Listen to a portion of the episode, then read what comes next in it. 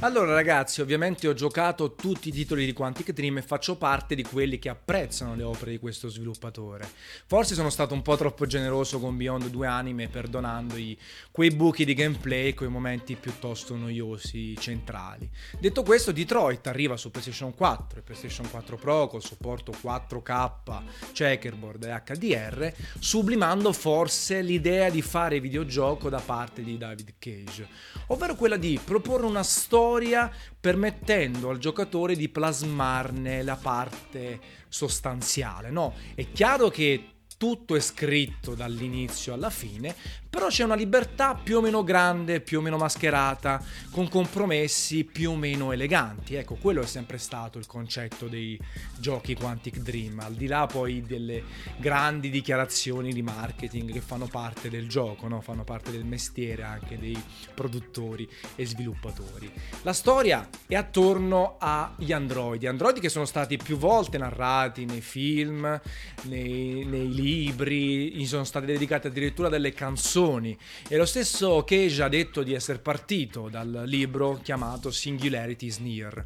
Detto questo, è una storia personale, una storia che parte addirittura dalla GDC di San Francisco del 2013. Vi ricordate la demo di Cara? Ecco, è la stessa Cara, uno dei primi modelli di androidi che sono stati costruiti nella città di Detroit, forse la città ideale, industrializzata, per ospitare questa storia, questa storia fatta di volontà di emanciparsi da parte di questi questi, di queste macchine, di questi androidi che cominciano o credono di cominciare ad avvertire emozioni, la volontà di non seguire un protocollo, un, un, uno scopo per i quali sono stati costruiti, no? pulire, fare la spesa, risolvere grandi problemi, elaborare una grande quantità di dati, eh, servire le persone, queste cose per gli androidi cominciano a star loro strette. Ecco, e quindi pensano di avere una coscienza, un libero arbitrio, di voler fare quello che vogliono.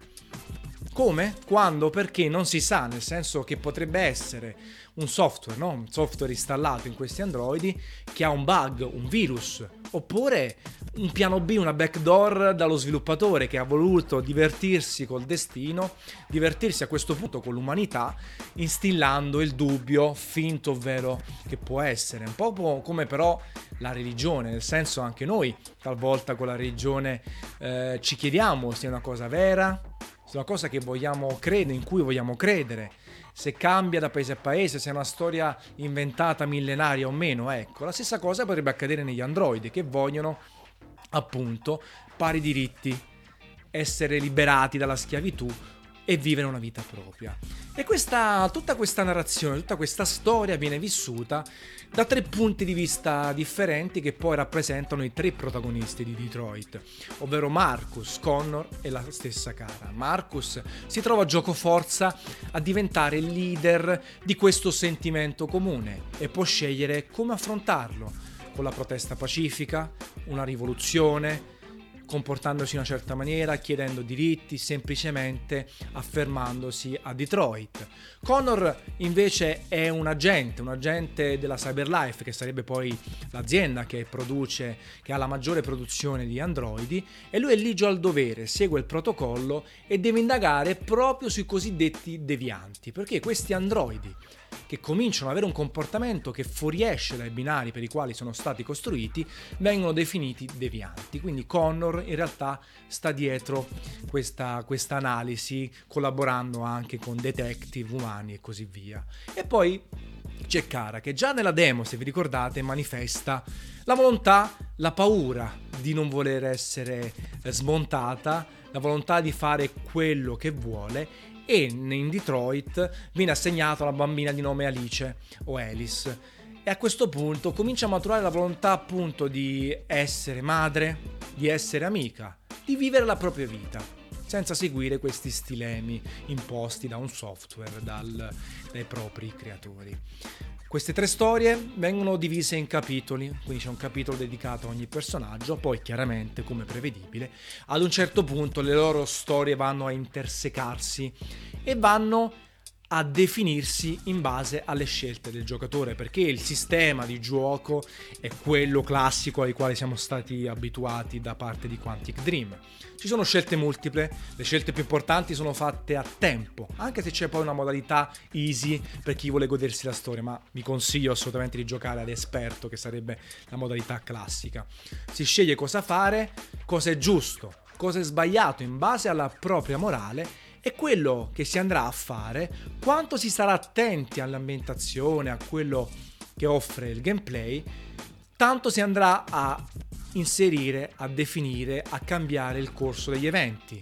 Anche perché poi c'è un altro sistema interessante di empatia con i personaggi secondari. Tendenzialmente Connor, Marcus e Cara hanno dei personaggi principali, tra virgolette, con i quali interagiscono. E a seconda delle vostre azioni potrete diventarne amici, nemici, amanti, ehm, alter ego, avere la fiducia o meno. E se voi catturate la fiducia di un personaggio oppure aiutate un altro personaggio, magari potrebbe arrivare in un momento secondario dell'avventura a darvi una mano a salvarvi la pelle, addirittura a sacrificarsi per voi. E quindi è chiaro che andate ad incidere, addirittura andate a sbloccare percorsi aggiuntivi, andate a, oppure a saltare interi capitoli se fate morire un personaggio oppure se andate comunque ad ignorare alcuni percorsi possibili. Chiaro che molte di queste cose, molte di queste, di queste decisioni non vanno tantissimo a modificare la narrazione, ecco, non il grande piano di Quantic Dream per il gioco. Poi ci sono i macro finali, chiaramente macro finali che potete immaginare, sono derivati dalla somma di tutte le scelte che avete fatto e soprattutto da macro scelte che fate verso tre quarti dell'avventura. Ogni personaggio può avere uno, due, tre destini differenti. Però sapete qual è il problema, tra virgolette? Che fino a quando il gioco vi racconta in maniera intima le storie di ciascun personaggio, allora funziona molto bene, crea empatia, crea coinvolgimento col giocatore che sta al di là del pad. Quando poi l'avventura, la narrazione, la sceneggiatura prende una piega, una dimensione più ampia, il gioco secondo di me la scrittura stessa diventa troppo didascalica troppo semplicistica. Ecco, non vorrei utilizzare la parola banale perché è poi eccessiva, però si perde un po', non ci sono colpi di scena particolari. Vi rendete conto abbastanza facilmente cosa succede se scegliete A oppure se scegliete B? Quale può essere il finale alternativo, cosa può succedere dal punto di vista estetico, visivo quindi e anche di comportamento dei, dei personaggi principali e secondari. Ecco, secondo me da questo punto di vista David Cage ha usato poco, si è preoccupato più di rendere tutte le diramazioni coerenti, di evitare buchi di sceneggiatura, un po' come sono successi per Heavy Rain, no? l'assassino certi passaggi non hanno funzionato, hanno fatto incazzare anche un po' di persone, compreso il sottoscritto. Ecco. Quindi si è più preoccupato di fare questo rispetto a creare dei veri colpi di scena, approfondire dal punto di vista psicologico i personaggi in una maniera innovativa, in una maniera differente, non classica, ecco.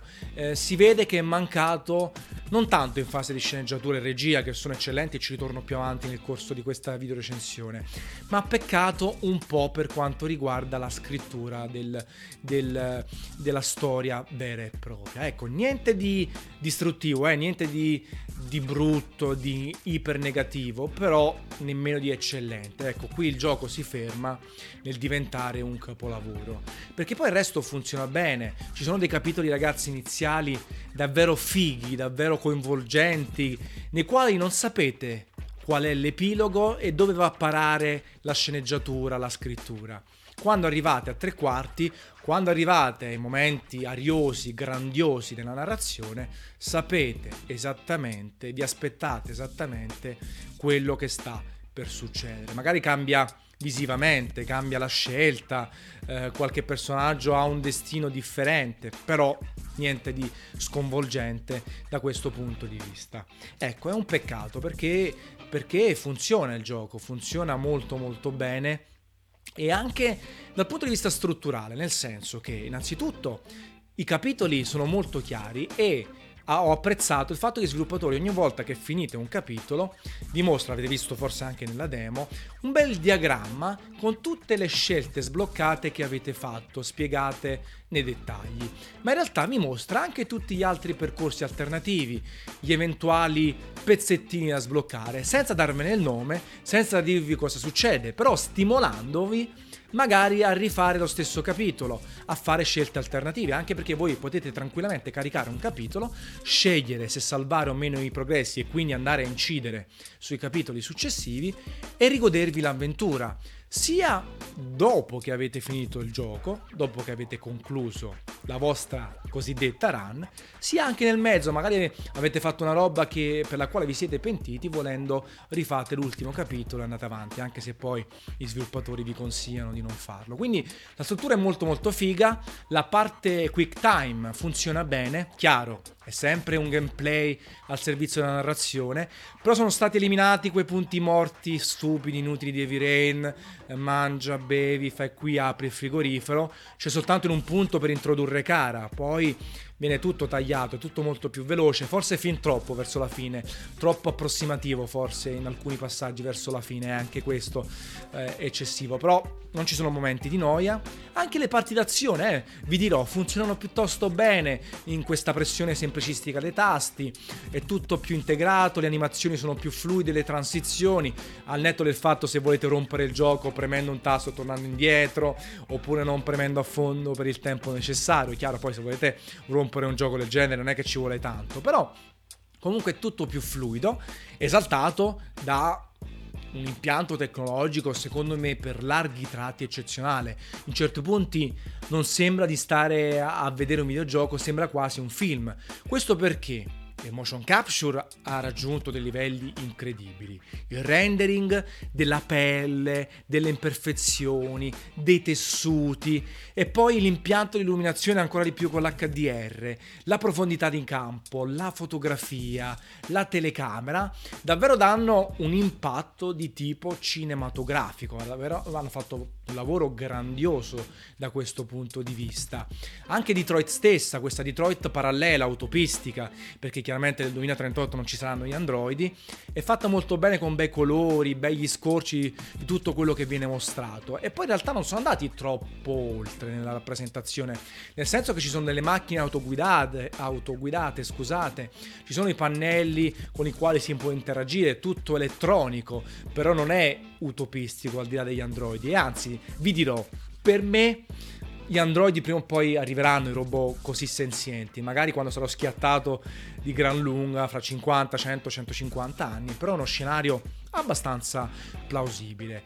Il tutto poi con una meravigliosa colonna sonora differente per ciascun personaggio, perché ciascun personaggio ha una differente personalità di conseguenza abbiamo una colonna sonora specifica che è meravigliosa. Quando deve saltare i momenti topici, riesce a mettersi da parte quando deve lasciare spazio alla parte visiva, ma in realtà è di qualità sopraffina, ma io ho sempre apprezzato le musiche e la colonna sonora di tutti i capitoli eh, recenti, dei videogiochi recenti di Quantic Dream.